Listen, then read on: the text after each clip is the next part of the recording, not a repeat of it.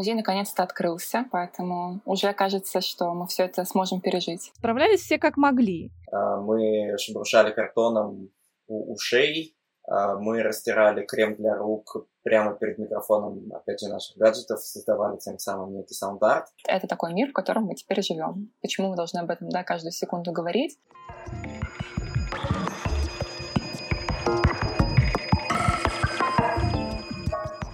Привет, друзья! Это молодежный центр Эрмитажа. Вы слушаете подкаст «Руками не трогать», где мы говорим об искусстве, музеях и выставках. С вами Саша Шевелева и Наташа Шапкина. Карантин, кажется, наконец закончился, и жизнь постепенно возвращается в более-менее нормальное русло. Хотя мир искусства определенно еще долго будет ощущать последствия весны и лета 2020 года, пытаться осмыслить этот коллективный опыт. Ну, мы тоже, конечно, в свою очередь, время от времени будем возвращаться к этой теме, рассказывать вам о каких-то своих личных и профессиональных находках, а также стараться раскрывать чуть больше, чем это обычно принято, нашу рабочую кухню и делиться с вами разными инсайдами из жизни молодежного центра Эрмитажа. В этом выпуске мы будем беседовать с нашими коллегами Владимиром Зелинским, Аней Тыренко и Настей Скворцовой. Ребята во время карантина активно работали над проектом «Следуя инструкции», поэтому мы предлагаем сегодня еще о нем немного поговорить. А, также обсудим нашу работу в онлайн-формате. Эта тема стала очень-очень актуальной практически для всех, даже самым традиционным музеям, которые из принципа не оптимизировали свои сайты, избегали влияния интернета как только могли. А, даже им быстро пришлось перестроиться и войти в какое-то новое русло. Мы также обсудим, что происходило последнее время в искусстве в Петербурге и в Москве. Маша Затопляева в своей новой рубрике «Индекс» расскажет нам о том, чем удивляют зрителей голландские музеи. И, как всегда, мы попытаемся понять, что нас сегодня может вдохновить и прибавить энтузиазма в жизни. Ну что, давай тогда скорее звонить Ладомиру. Те, кто хорошо знаком с молодежным центром, наверняка знают его работу и по проектам секции «Актуальные художественные процессы» студенческого клуба, и по лекциям о современной культуре, перформансе, музыке, самым разнообразным способом сочетания музыки с изображениями. Ну а те, для тех, кто слушает нас из других городов, скажем, что Ладомир еще и сам пишет музыку, выступает не только в Эрмитаже, но и на самых разных других площадках города. А уходя на карантин, он собирался записывать новый альбом, и нам очень интересно получить апдейт. Ну, давай позвоним Ладомиру. Владимир, привет! Как дела? Как идет работа над новым альбомом? У тебя за последние три месяца было очень много занятий онлайн, и лекций, и работа секции «Актуальные художественные процессы». Оставалось ли время на творчество в этой череде мероприятий? Привет, э, дела вроде бы в порядке, я надеюсь, что у вас тоже у всех все в порядке. Э, духом и телом не унываю, э, до сих пор праздную чемпионство Ливерпуля, действительно готовлю новую музыку и новый альбом. Он в последних стадиях сведения, поэтому я надеюсь, что где-то осенью состоится релиз. И, в общем, время зря во время самоизоляции не терял. Слушай, круто, как-то приятно тебя слышать в таком бодром расположении духа. Скажи, пожалуйста, а что тебе вообще все это время, а, пока мы сидели на изоляции, вместе с тем сохранялась довольно высокая нагрузка по работе и довольно такой своеобразный депрессивный поток новостей. Вот э, есть ли что-то, можешь поделиться, что тебя уносит, позволяет отключиться от такой довольно э, непростой внешней обстановки? Это очень провокационный вопрос о том, что позволяет меня уноситься куда-либо, но я отвечу политкорректно. Э, но мне кажется, что действительно за время вот самоизоляции стерлись какие-то границы между рабочим и условно свободным там, домашним, и поэтому тяжело составлять расписание, когда ты в зуме, когда тебе нужно готовить себе еду. Э, из-за вот этого полного размытия условий, мне кажется, что у меня в какой-то момент включился, ну, такой самоавтофильтр на uh, какие-то плохие новости, ужасающие новости, и на, одновременно с этим огромное количество онлайн-контента. Uh, ну, теперь у нас после 1 июля случились классные новости про так называемые наливайки, но я стараюсь держаться и все это в одну кучу не смешивать. Про вирус стараюсь уже тоже особо не думать. Uh, ну, мне кажется, что у меня какой-то банальный рецепт uh, отключения от внешнего мира — это пить минералку, кофе и слушать музыку. Я в этом плане примитивен, и год назад, мне кажется, я бы ответил то же самое. Как не грустить и уходить от, внешних, от внутренних проблем, uh, слушать музыку, пить кофе и водичку. Прекрасно. Ну, расскажи немножко поподробнее про музыку, что тебя порадовало. Может быть, были какие-то из недавнего, из новых релизов какие-то вещи, которые ты, может быть, можешь порекомендовать нашим слушателям? Ну, я не то чтобы прямо одержим прослушиванием новых альбомов, я стараюсь следить за тем, что выходит, но из того, что вышло за период именно изоляции, это, безусловно, альбом Charlie XCX с говорящим названием How I'm Feeling Now — Э, который вот на русский язык переводится как, как, собственно говоря, как я чувствую себя прямо сейчас. Э, релиз был целиком записан во время карантина и звучит, э, лично на мой взгляд, лучше, чем 90% потоковой поп-музыки, которая записывается вне вот этих вот ограничительных мер. Ну и в отличие от, допустим, нашей современной поп-музыки, которая там бьет все какие-то рекорды в чартах, там нет строчек э, что-то вроде «Я твой личный маньяк, я тебя придушу», как в недавнем хите э, Клавы Коки и Нелета, за что Чарли XX большое спасибо, за то, что она поет все-таки о более адекватных вещах в, э, во время новой этики, и тем более во время изоляции. Но если вы не хотите словить кринж от такого количества очень плохой поп-музыки, то я, безусловно, рекомендую послушать новую пластинку от американского дуэта Run the Jewels, эм, которая как нельзя сейчас э, прямо попала в тему из э, движения Black Lives Matter и, опять же, из-за, к сожалению, никуда не девшейся проблемы э, неравенства, несправедливости и притеснения, поэтому вот, ну, наверное, я выделю две рекомендации, это Charlie XCX и Run the Jewels. Я, кстати, тоже послушала Чарли, мне очень понравилось. Слушай, а что ты думаешь про онлайн-вечеринки и выступления? А, многие музыканты во время карантина как-то подбадривали свою аудиторию а, концертами в домашних условиях. И, кстати, у нас в молодежном центре было, по-моему, совершенно потрясающее завершение сезона. А, надо сказать, расскажем вам по секрету, для тех, кто не знает. Ладомир сделал очень крутой диджей-сет с композициями отечественных исполнителей 12 июня. Очень все символично. Поделись, пожалуйста, своими впечатлениями. Как тебе вообще понравилось? Э, сложно ли что-то было? Интересно? Здорово? Расскажи. Самое главное, что мы пока в молодежном центре не делаем концерты для автомобилей, которые стоят на парковках, как это делает Вячеслав Бутусов. Э, вот, поэтому мы все еще держим, э, так сказать, эрмитажную марку. Но вообще идея сета на закрытие сезона родилась как раз, эм, ну, мне кажется, на пике периода изоляции – когда я стал ощущать эм, ну, такую максимальную, что ли, неловкость от вот этого бесконечного онлайн-контента и всех этих сетов и каких-то вечеринок, и мне захотелось немножко вернуться к корням и поставить музыку, которую никто никогда бы не ждал от меня. Ну, ник- никто никогда не ждал услышать в моих сетах. Я до сих пор не понимаю, что имела больше успех э, группа Tequila Jazz, группа Animal Jazz или вообще группа Ранетки. Но мне кажется, что это правда было мощно, это правда брало за душу, и в этом, собственно, и была концептуальная какая-то мысль. Э, ну и опять же, мне кажется, что это был очень классный опыт единения, где наша публика могла не стесняться быть собой э, и с каким-то одинаковым энтузиазмом танцевать у себя дома под Ума Турман или оттаптывать газон у себя на даче под самое большое простое число. И, в общем-то, мне кажется, что это было довольно эпичное празднование Дня России. Э, я отходил от этого примерно неделю. Супер, супер, классно. Мне очень э, здорово слышать э, такой ответ. Ну, мне кажется, мы все немного отходили от этого, от этого праздника долго было ощущение какого-то взаимодействия, это прям правда получилось, это круто и удивительно даже в каком-то смысле. Но вот я еще хотела спросить у тебя вернемся к каким-то таким более серьезным темам. Мне очень как-то важно с тобой обсудить занятие, которое ты провел а, с ребятами из центра Антон тут, Антон тут рядом. Это центр, который занимается поддержкой людей с расстройствами аутистического спектра. Занятие проходило в Зуме, и вообще, мне кажется, это очень важная инициатива, потому что такие ситуации, как эпидемия, они, конечно, традиционно бьют максимально по самым незащищенным людям. Можешь коротко рассказать для наших слушателей, что вы делали и как вообще это все проходило?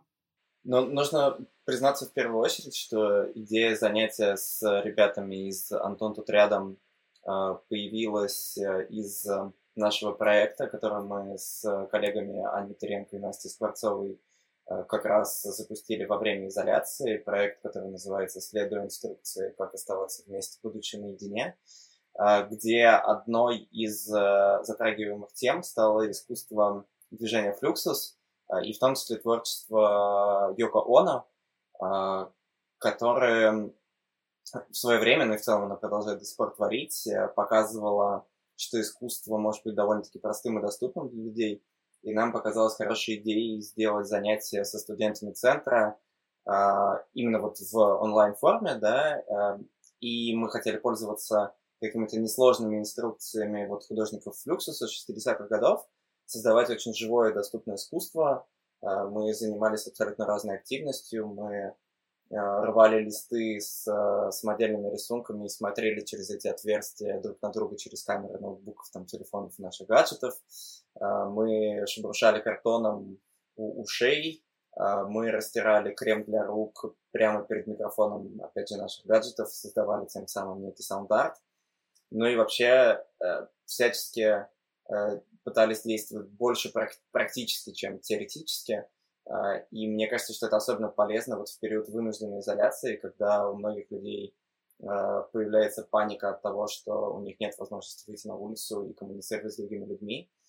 И было действительно интересно показать именно студентам, Антон тут рядом, что не всегда обязательно вживую выходить куда-то и посещать экспозицию.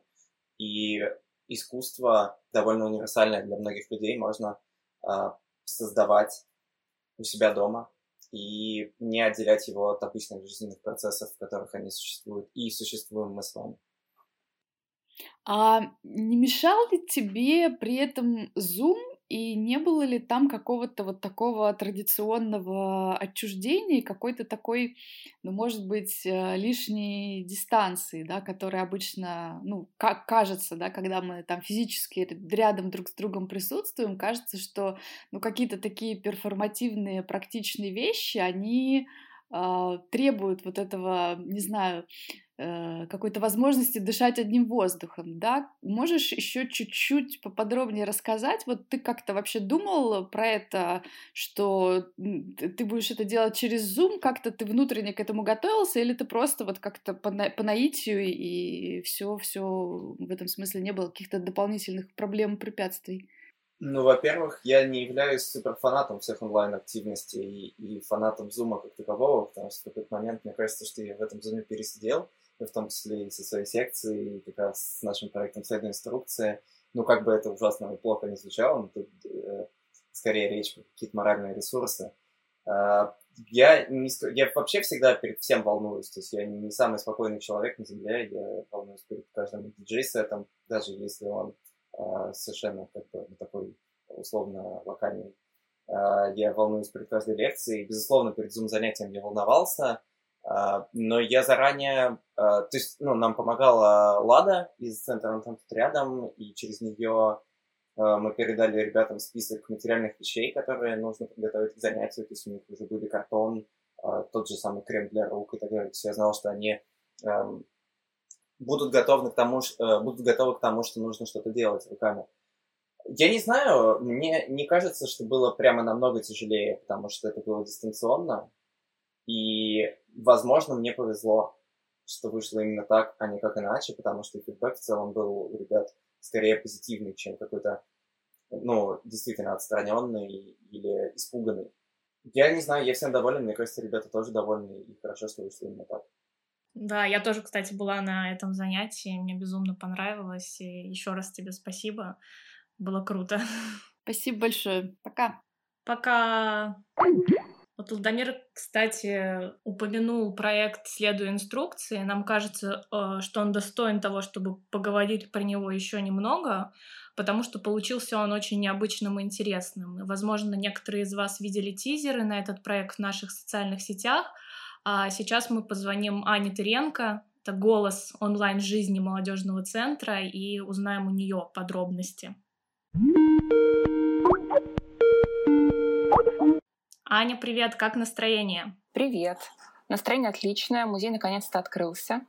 Вот, поэтому уже кажется, что мы все это сможем пережить. Вот только что разговаривали с Ладомиром, и он нам э, немного рассказал про программу «Следуя инструкцию», которую вы делали с ребятами во время самоизоляции.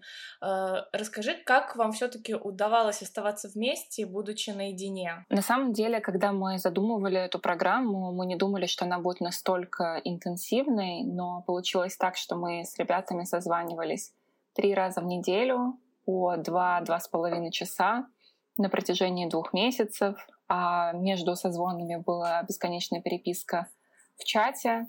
Вот, поэтому мне кажется, что даже благодаря самому расписанию нам удалось э, как-то очень сблизиться и быть, правда, вместе. А, было такое вот ощущение приятной рутины, какого-то приятного расписания. Ты знаешь, что на этой неделе у тебя будет встреча ну, уже потом, да, в какой-то момент даже, можно сказать, друзьями. Во всяком случае, точно с единомышленниками, где вы сможете отвлечься от э, размышления о том, когда же все это закончится или откроется и так далее, и поговорить о чем-то чуть более, скажем так, вечным, не вечным, не знаю, насколько это пафосно звучит, но как минимум отвлечься. Вот. И ребята, которые участвовали в этой программе, они, конечно, поражают, э, поразили меня своей увлеченностью, тем, что они не пропускали занятия, тратили на нас столько времени на проект, работали над проектом помимо занятий. А были у нас и какие-то более расслабленные встречи, где мы могли созваниваться и просто рассказывать о том, что происходит в нашей жизни, чем-то делиться, а, кто что посмотрел на карантине, прочитал, обсуждали это.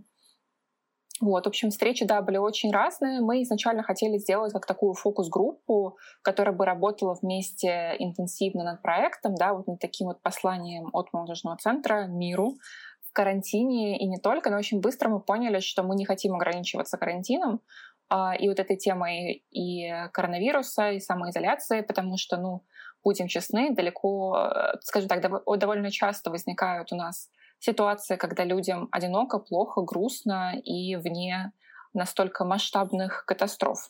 Поэтому мы хотели создать какой-то инструмент, какие-то э, подсказки художественные для тех, кому в этот момент не очень хорошо. И чтобы этот проект, результат этого проекта жил и после окончания самоизоляции. И, наверное, самая интересная часть работы была именно в этом обсуждении — даже не столько в том, каким должен быть финальный продукт по формату, сколько когда мы обсуждали, в принципе, какие-то общие эмоциональные состояния, как нам кажется, можно человеку помочь. А, неважно, он там в изоляции или не в изоляции. Насколько этично с нашей стороны навязывать какие-то механизмы, инструменты, вообще считать, что нужно как-то с этим справляться.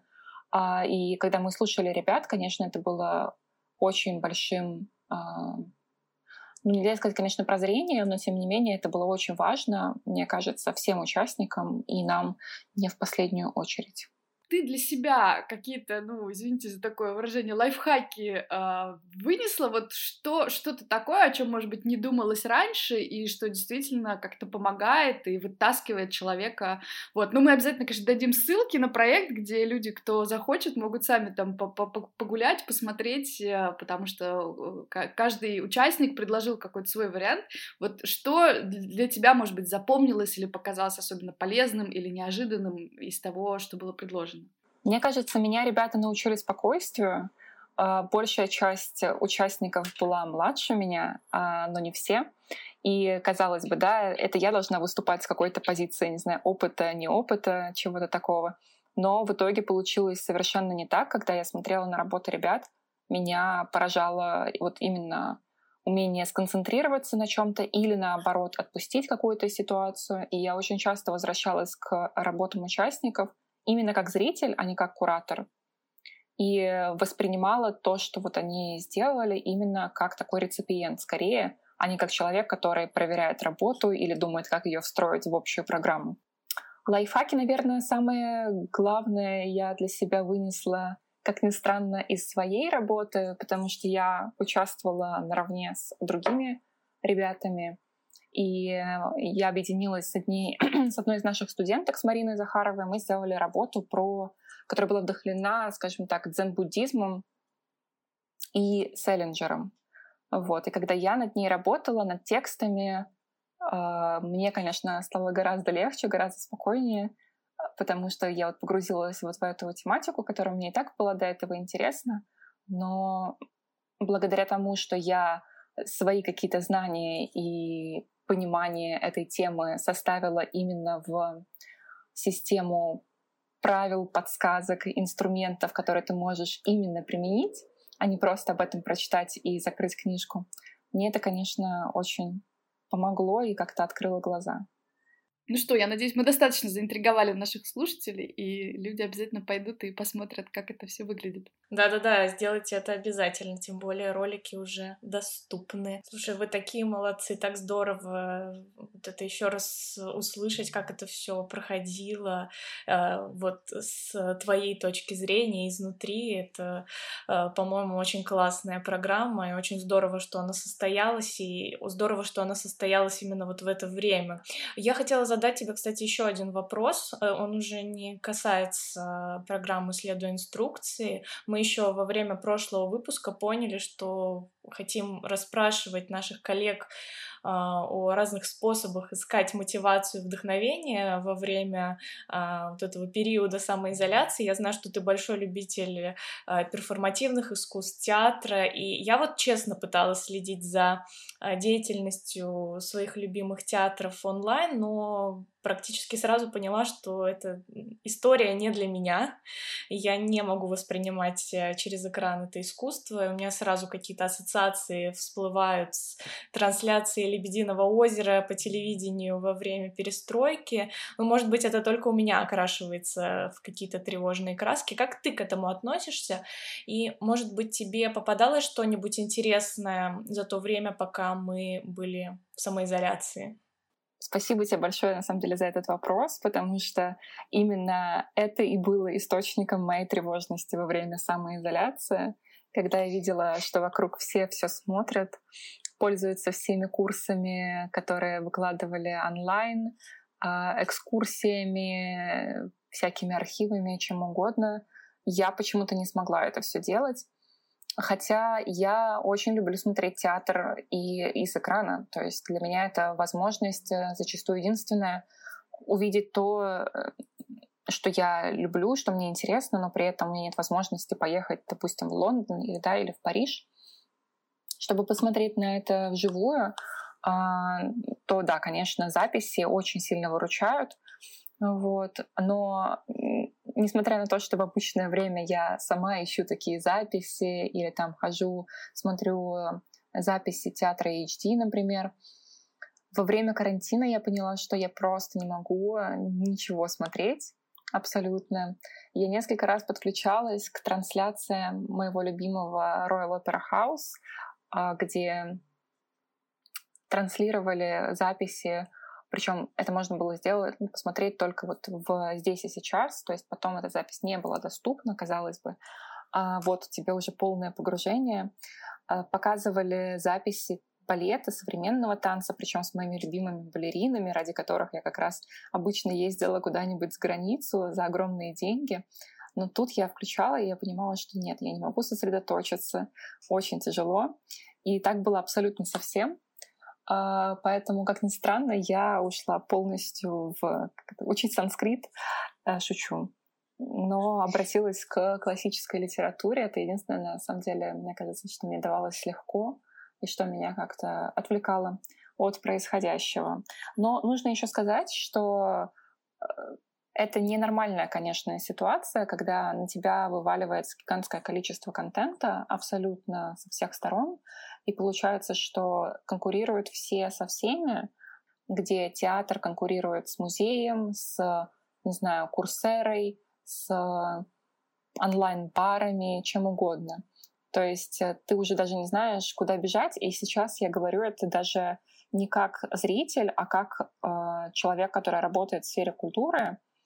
Ты понимаешь, что поле твоей конкуренции, оно расширилось просто максимально, и ты не знаешь, э, что делать, за что хвататься, с кем соревноваться или не соревноваться. Я помню, что во многом как раз возникла из-за этого эта программа «Следуя инструкции», потому что мы долго думали, как бы нащупать такой формат, который был бы про нас, про молодежный центр для наших э, слушателей, вот. Но при этом, ну, как-то отличался от того, что сейчас в то время, вернее, происходило в онлайне.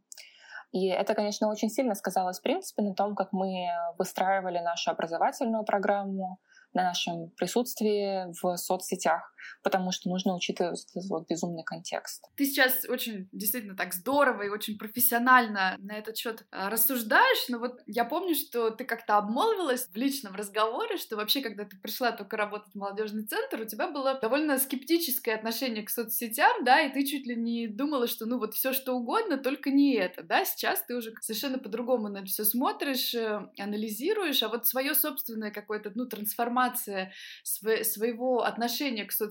Можешь ты ее как-то проследить и как-то прокомментировать, вот что в этом плане для тебя поменялось? Несколько слов об этом. Да, я, кстати, помню, как я это говорила, но я имела в виду, что я очень не хотела именно заниматься соцсетями, что, не дай бог, меня будут просить писать тексты для соцсетей, когда я пришла в молодежный центр Эрмитажа, потому, не потому, что я не люблю соцсети, ну, как бы странно не любить такую большую часть твоей жизни, это как, я не знаю, не любить небо или еще что-то. А, скорее, это было для меня таким источником тревожности именно создавать контент и писать тексты. По моим личным э, каким-то причинам, не потому что писать тексты для соцсетей это так же сложно, как, я не знаю, лечить людей. Ни в коем случае. Просто вот а, возможно, потому что я филолог, и я как-то очень нервно отношусь к слову, особенно написанному, напечатанному. А, мне казалось, что каждый абзац мне давался просто кровью, потом и слезами. Но как там в английском есть выражение, да, fake it till you make it. Нужно делать э, что-то через силу, притворяться даже, пока, пока это не станет правдой. Ну, наверное, спустя несколько лет уже Э, я могу написать какой-то абзац и не заплакать при этом. Но во время карантина как раз, наверное, ведение соцсетей далось мне из всех рабочих обязанностей максимально тяжело, потому что я начала просто выгорать. Ты не можешь игнорировать общую повестку, но при этом сказать что-то новое по этой теме ты тоже уже не можешь. Ты хочешь как-то а, может быть, и отвлечь аудиторию, ну, окей, вот это такой мир, в котором мы теперь живем. Почему мы должны об этом, да, каждую секунду говорить, но при этом не скатиться в какое-то лицемерие. Ну и банально то, что ты находишься в отрыве от музея, и у тебя нет возможности походить по нему, вдохновиться, не знаю, сделать фотографии, что угодно. Ты это делаешь из своей кровати, условно говоря. А, это, конечно, все было довольно тяжело. Но я хочу еще спросить по поводу интонации, потому что действительно, ну, это совершенно не бьется на самом деле с тем, о том, о чем ты сейчас говоришь, да, что это было какой-то, да, надо было там справляться с тревожностью или еще с чем-то, потому что ты пишешь как-то невероятно легко. Кажется, что человек сидит просто где-то, не знаю, на лавочке, там, э, в каком-то яблоневом саду, и вот, значит, попивая какой-нибудь вкусный коктейль, значит, что-то такое как бы выбрасывает в мир. То есть вот эта легкость, она на самом деле меня всегда поражала и поражает до сих пор. Вот, и хочу тебя об этом спросить, может быть, еще каких-то парочку, не знаю, вытащить инсайтов. Эту интонацию, ты ее как-то искала, или ты просто вот писала, писала, писала, и как бы вот оно так сложилось? Или, может быть, ты смотрела, как, э, не знаю, другие паблики устроены, на каких-то авторов, может быть, отдельно обращала внимание? Спасибо большое за комплимент, это очень приятно слышать. Потому что, да, действительно, тексты, которые я пишу для молодежного центра, для меня это очень важно. И какая-то вот связь с аудиторией — это то, что я ценю, чем я дорожу. По поводу интонации, я на самом деле скорее отталкивалась от того, что я не хочу делать, и попыталась проанализировать то, чем является молодежный центр, ну, с какой-то такой даже это менеджерской точки зрения, да, какие-то unique selling points, да, а, что-то особенное, что есть только у нас, и чтобы это мы могли использовать. Ну конечно, эта особенность — это наша комьюнити, а, наши ребята, которые ходят к нам много лет, с которыми у нас выстроены а, нежные дружеские отношения какие-то, и между собой, да, они тоже все общаются. То есть молодежный центр — это не просто какой-то музей, это часть музея, да, но мы представляем именно свою деятельность, вот, и она у нас вот такая вот особенная, и особенная связь с аудиторией. Поэтому я подумала, что лучше всего быть просто честной и как раз попытаться сыграть на вот этой нашей особенности, использовать эту нашу связь с нашими студентами и слушателями.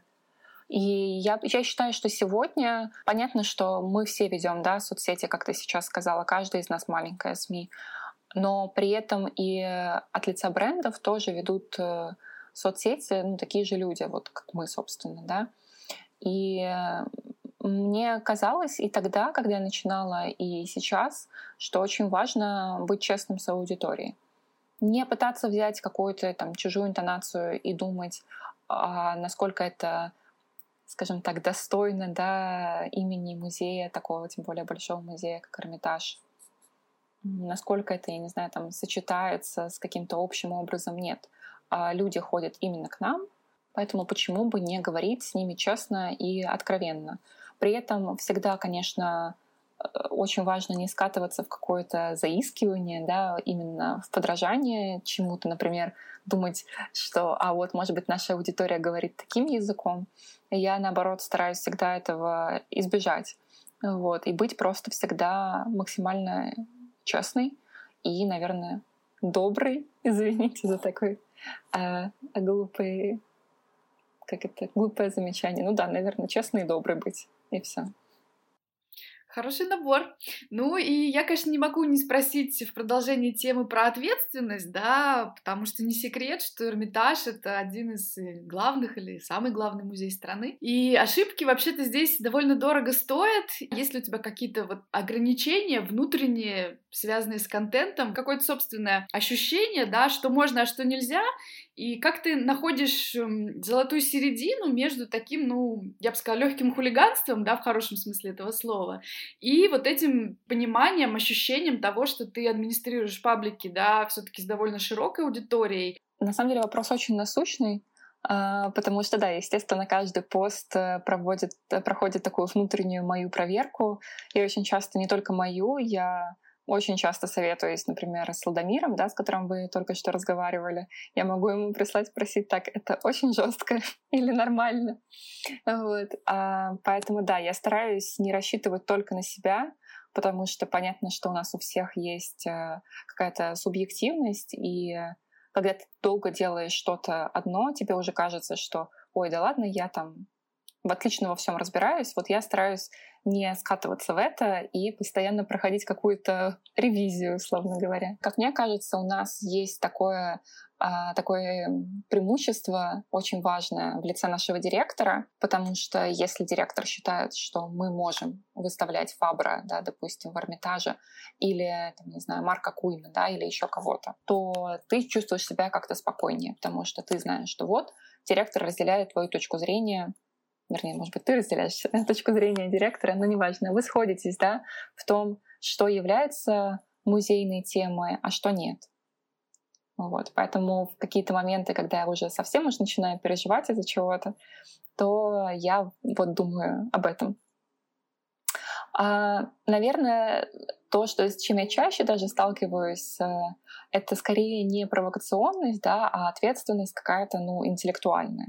То есть то, что ты пишешь, то, как ты пишешь, потому что, да, несмотря на то, что это паблик молодежного центра Эрмитажа, там слово Эрмитаж есть все равно.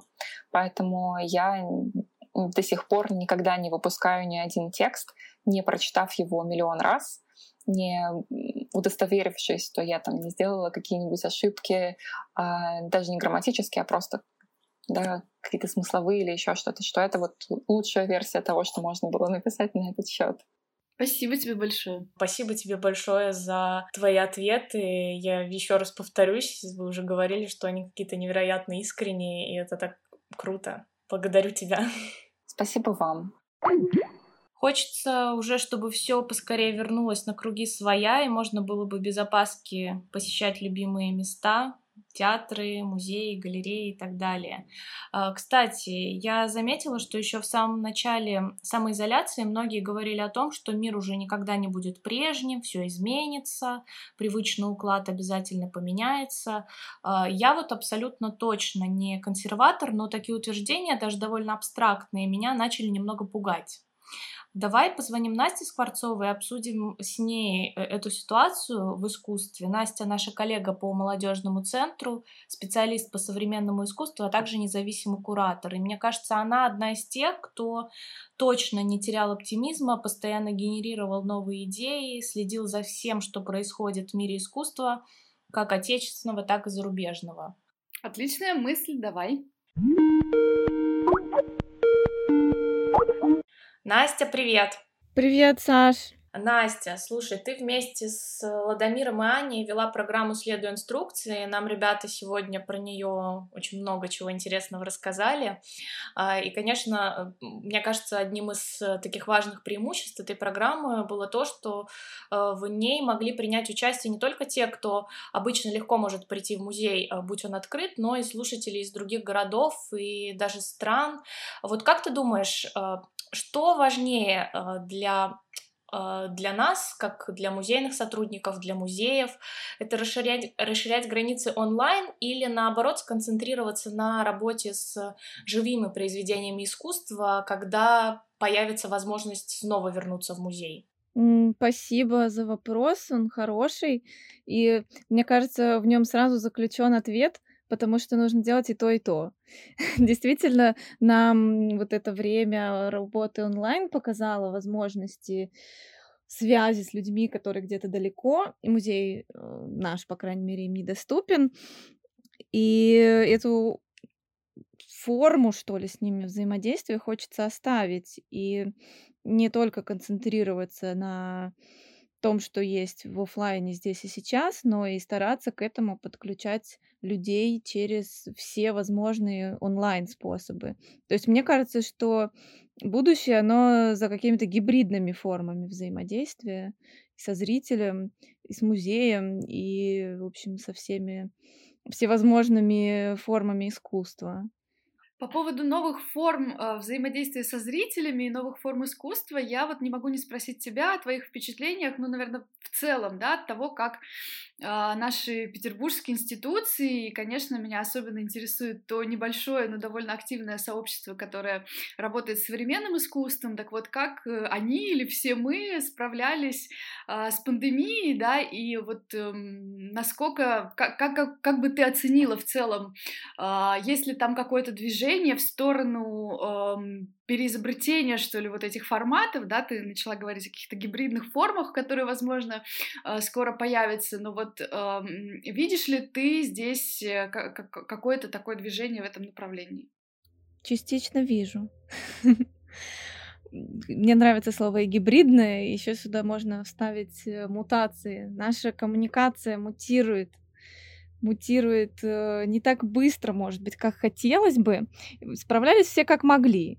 Первое время, по-моему, все затихарились, ну, если не считать э, тех, кто резко подорвался и предоставил сразу возможности что-то делать онлайн, но это не Петербург, тут как бы, к сожалению, не могу выделить, кроме эрмитажных онлайн-экскурсий, ничего.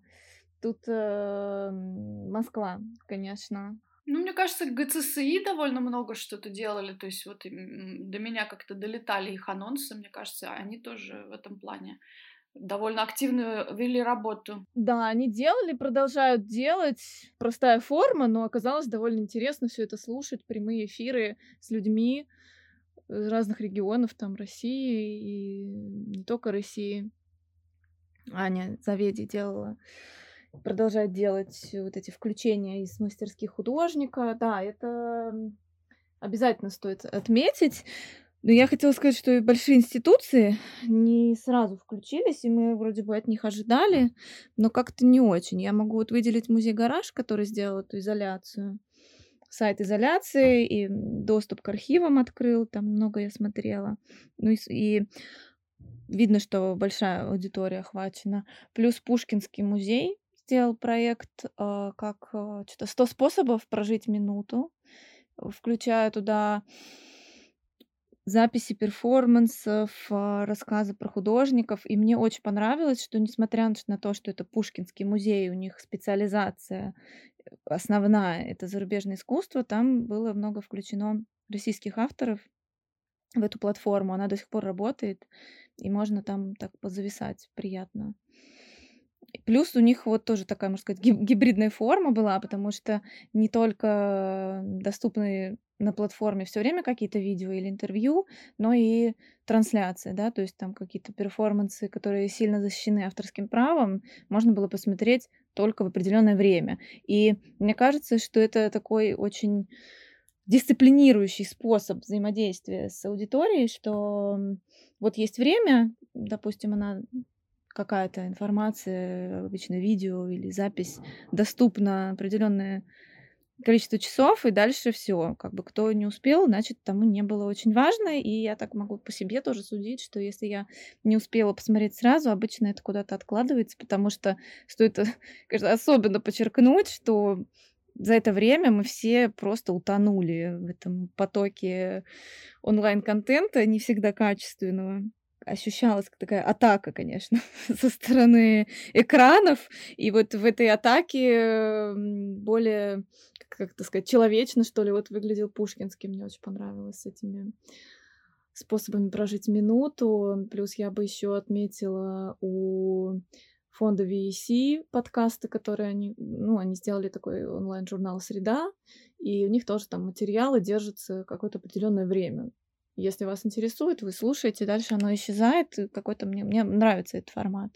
И возвращаясь к петербургским институциям, вернусь да, к ГЦСИ, что Анины эфиры были интересны. И еще включилась э, галерея Нанова, которая сейчас делает проект «Неделя с художником». Они всех художников, с которыми они работают, неделю рассказывают в своем инстаграме про то, чем они занимаются сейчас, чем эти художники важны, делают с ними эфиры, тоже, в общем-то, бывает любопытно послушать, где кто, там, кто в Америке, кто где сидит, а, как проживает карантин. Было интересно.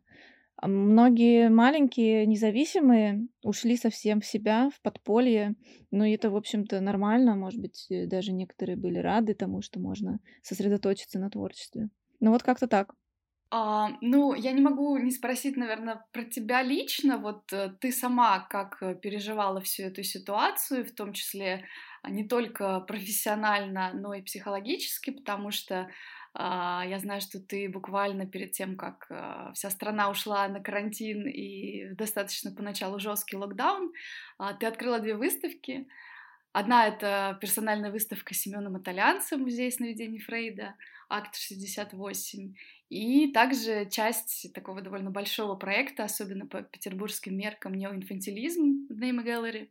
И вот хочу тебя спросить об этом, как вообще ты это пережила, как справлялась, э, все-таки довольно большая работа была проделана, и, ну, это довольно странная и специфичная ситуация, да, когда ты э, не можешь э, привести зрителей, можешь немножко об этом рассказать?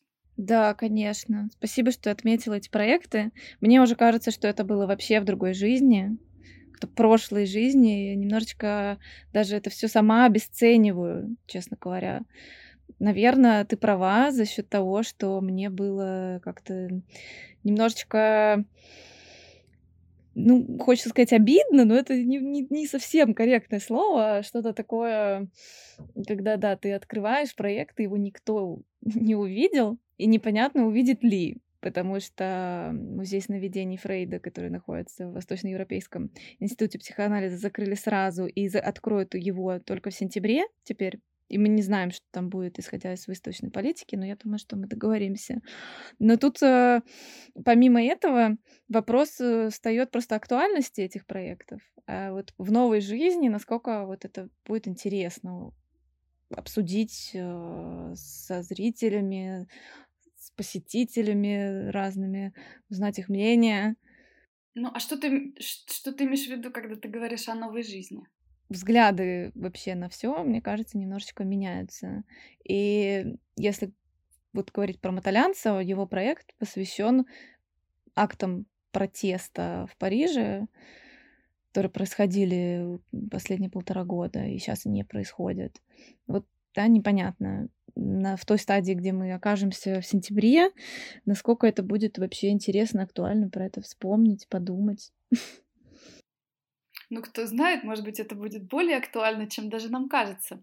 Ну, э, еще я тебя хочу спросить по поводу таких, может быть, более чуть-чуть глобальных каких-то вещей и процессов. Ты, конечно, частично уже начала отвечать э, на этот вопрос э, по поводу того, как вот самые разные институции, да, изобретают эти форматы, как кто работает с онлайном. Но вот я в какой-то момент на карантине прочитала интервью с Терезой Мавикой, директором фонда а, VC, да, который ты уже упомянула, и она там так довольно любопытно рассуждает, что вообще карантин и, ну, вообще вот это время, этот некий большой кризис, который довольно серьезно коснулся и арт-мира, естественно, не только в России, но и вообще на таком глобальном уровне, что это такой хороший момент, вот, в принципе, остановиться и подумать, а туда ли мы как бы движемся в целом, да, отчасти, может быть, это резонирует с тем, о чем ты говорила в плане того, что вот открылись выставки, да, будут ли они актуальны и будут ли они интересны как бы дальше зрителю, но вот что ты вообще думаешь, насколько есть необходимость в таком пере, переосмыслении, насколько оно происходит, ты системы производства и потребления искусства, и, ну, вообще, согласна ли ты, в принципе, с такой постановкой вопроса, и видишь ли какое-то движение в этом направлении, в таком, может быть, более каком-то фундаментальном ключе, да, не только в плане того, какие мы там платформы используем, да, но это, наверное, вопрос скорее про смыслы, да, о чем мы говорим вообще, в принципе. Слушай, ну, у меня сразу есть два соображения параллельных в качестве ответа на этот вопрос. Первый это то, что этот текст э, интервью, он довольно такой обтекаемый, и когда Тереза Мавика говорит э, о этом переизобретении их институции, она говорит о заботе и о том, что делиться нужно как бы не ресурсами, а друг о друге заботиться. Я, честно говоря, ничего не поняла, что это значит на языке как бы повседневности, если это перевести в какие-то конкретные действия, что что они видят и предлагают, это вот э, просто мастер политических, дипломатических ответов, что как бы вроде бы есть ответ, но мне не очень понятен. Но вторая часть моего ответа это то, что я согласна с тем, что нужно переосмыслять, ибо было ощущение какого-то тупика, что ли, современного искусства. Ну, у меня несколько лет уже оно присутствует.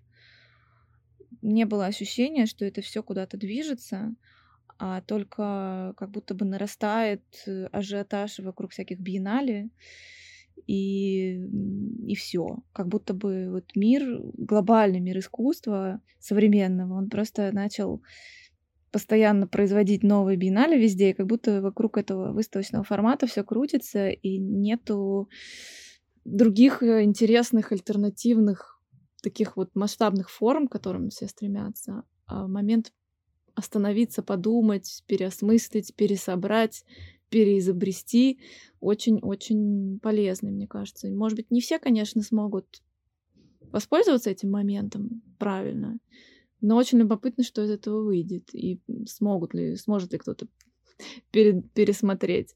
Я вот точно пересмотрела свое отношение к таким формам искусства, как видео, хотя я, в принципе, естественно, его уважала как медиум, но еще больше как-то вот стала ему доверять и всем таким гибридным историям про совмещение видеоигры, видео и, ну, так сказать, экранного времени, что ли.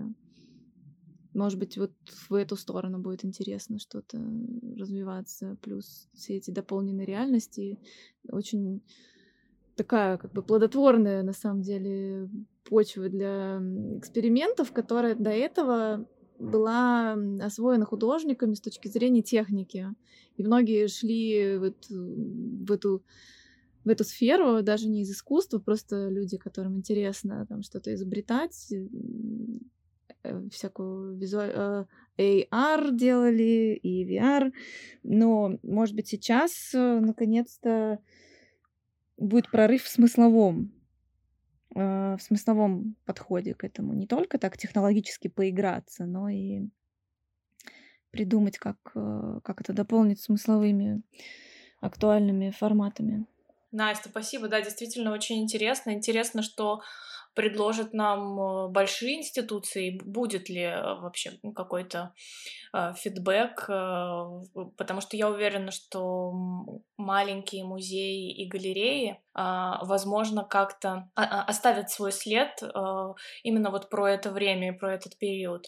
А к большим музеям, к большим институциям, вот тут, конечно, есть много вопросов, но это, но это действительно время покажет, потому что мы еще как бы вот в, в этом во всем продолжаем существовать, хотя, казалось бы, все ограничения уже снимаются, и вроде музеи начинают работать, открываются какие-то новые выставки, вот, но вот действительно поживем, увидим. Да, все-таки искусство, как бы мы ни говорили, что оно прям первое реагирует на изменения, и все равно системе искусства нужно время, чтобы что-то более очевидно стало понятным. Так что да, наблюдаем смотрим и участвуем по возможности. Ну что, спасибо большое. Спасибо вам. Пока-пока. Ну и напоследок, как мы обещали в первом карантинном выпуске, мы позвоним Маше, которая помогает продюсировать наш подкаст, и попытаемся заполучить от нее дайджест музейно-галерейных новостей.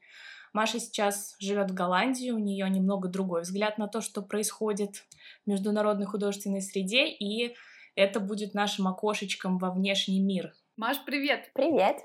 Ну что ж, я подготовила для вас сегодня три такие новости или интересности, которыми мне хотелось с вами поделиться. И начну я с очень локальной новости, голландской новости, совершенно которую невозможно обойти стороной, находясь здесь. Дело в том, что в мае Rijksmuseum, это главный музей страны, выложил в гигантском разрешении свою самую популярную картину «Ночной дозор» Рембранта.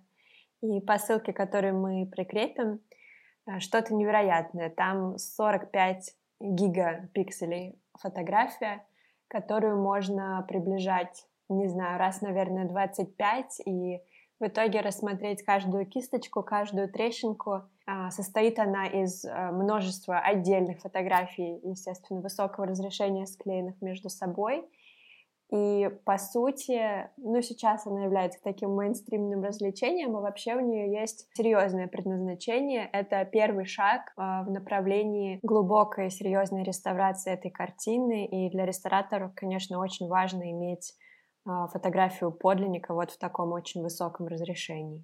И тут нужно еще сделать очень интересную оговорку, что в свое время директор музея счел, что картина это принадлежит всем, жителям Голландии, а также туристам, а значит, реставрировать ее нужно не в секретных подпольных помещениях, а прямо на виду у изумленной публики в самом музее. А также за этой трансляцией можно следить онлайн. И вот с прошлого года картина помещена в большой такой стеклянный куб.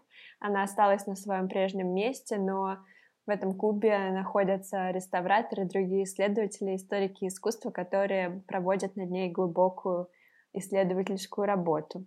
Вот. Вторая моя рекомендация — это статья Анны Толстовой, арт-обозревателя издания «Коммерсант», а, о двух выставках-блокбастерах, которые не случились из-за пандемии. Самая невеселая история, наверное, у выставки работ Рафаэля в Риме, которую рекламировали презентовали как самую крупную монографическую выставку мастера в истории, но так получилось, что она открылась буквально на несколько дней до итальянского локдауна, ей сразу пришлось закрыться, и должна была она уже закончиться в начале июня, то есть, по сути, от начала и до конца работы были бы выставлены в пустых залах, и все эти колоссальные труды, которые, я уверена, потребовались для ее собрания, по сути, потерпели такой крах. Ну а теперь музей Уфица 7 июля снова заработал, выставку продлили до конца лета. Думаю, что нечеловеческими усилиями, потому что у работ, которые там представлены, строго расписанный гастрольный график, там также очень много рисунков и документов на бумаге. Как известно, бумагу нельзя подолгу выставлять. Но сейчас выставка открытая будет работать, но что интересно мне в этой статье, это то, как э, Толстого интересно рефлексирует над э, онлайн-проектами, которые создатели этих блокбастеров, видимо, в порыве такого отчаяния предложили посетителям, уместили эссенцию вот этих самых важных работ, то есть пробежались по залам э, буквально там в 12-минутном видео и, как мне кажется, этим самым музей нам напомнил, что ауру оригинальности никто не отменял. И мне даже хочется высказать предположение, что вот чем недосягаемый подлинник, тем он более желанен. Но эту мою теорию мы, видимо, только проверим, когда придет какая-то статистика по этой Рафаэлевской выставке и покажет нам, порвались ли туда люди с, с большим рвением, чем обычно, или нет.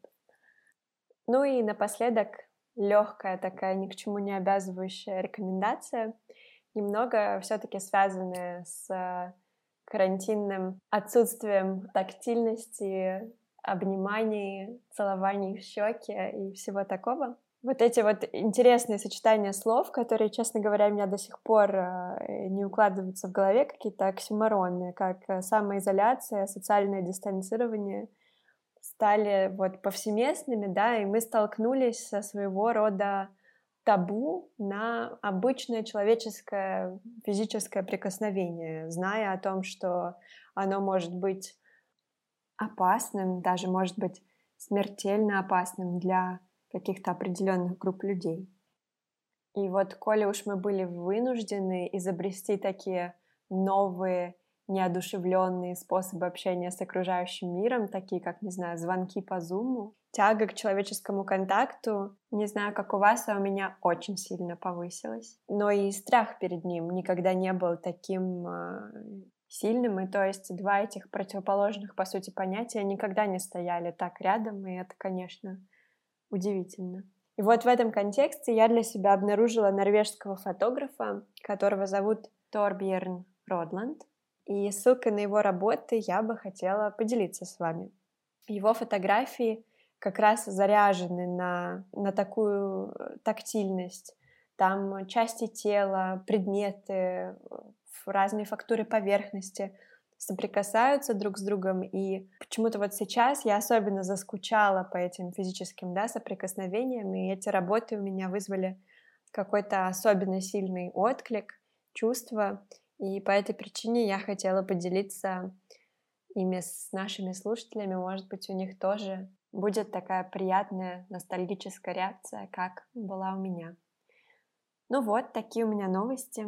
Спасибо большое, замечательно. Но меня как-то, не знаю, даже немножко пугает вот это какой-то заход со стороны шедевров. А вот по части современного искусства у вас там ничего не происходит? Может быть, по поводу той же тактильности какие-то интересные проекты? Ничего тебе не попадалось? Слушай, я уверена, что они будут. И мне кажется, вообще отпечаток э, вот 2020 года, всего, что тут с нами произошло, мне кажется, на искусстве последующих лет вообще сильно оставит отпечаток. Я вот прям прогнозирую какое-то повышение тактильности, тактильного искусства. Но посмотрим, права я или нет. А сейчас на моем радаре как-то ничего не брежет. Ну хорошо, будем тогда, будем ждать. Маша, спасибо большое, безумно интересная информация. Я вот, например, Вообще не знала, что, оказывается, ночной дозор уходит на реставрацию, да еще и э, в таком формате, который ты описала. А, спасибо тебе, было интересно, здорово. Я надеюсь, что всем нашим слушателям а, эта информация будет полезной и интересной. Да, ну тогда до следующих включений. Пока. Ну что, друзья, мы завершаем сегодня наш выпуск и надеемся, что а, вам было интересно, как и нам может быть, чуть больше, чем обычно, узнать про наших коллег, про работу молодежного центра. Но мы рады, что мы успели обсудить не только свою работу, которую мы с коллегами делаем, но также чуть-чуть хотя бы коснулись какой-то общей ситуации в Петербурге и даже немножко в мире. И мы обязательно продолжим эти беседы с, не только сотрудниками молодежного центра, но и с другими специалистами, коллегами из Эрмитажа, да и, я надеюсь, не только из Эрмитажа. Так что Следите за нами в соцсетях, Телеграме. Ну, а наши аудиовыпуски вы можете слушать в любых приложениях для подкастов. Ну Мы теперь есть также на Яндекс Музыке. Оставайтесь с нами на связи, соблюдайте дистанцию, берегите себя. До новых встреч! thank you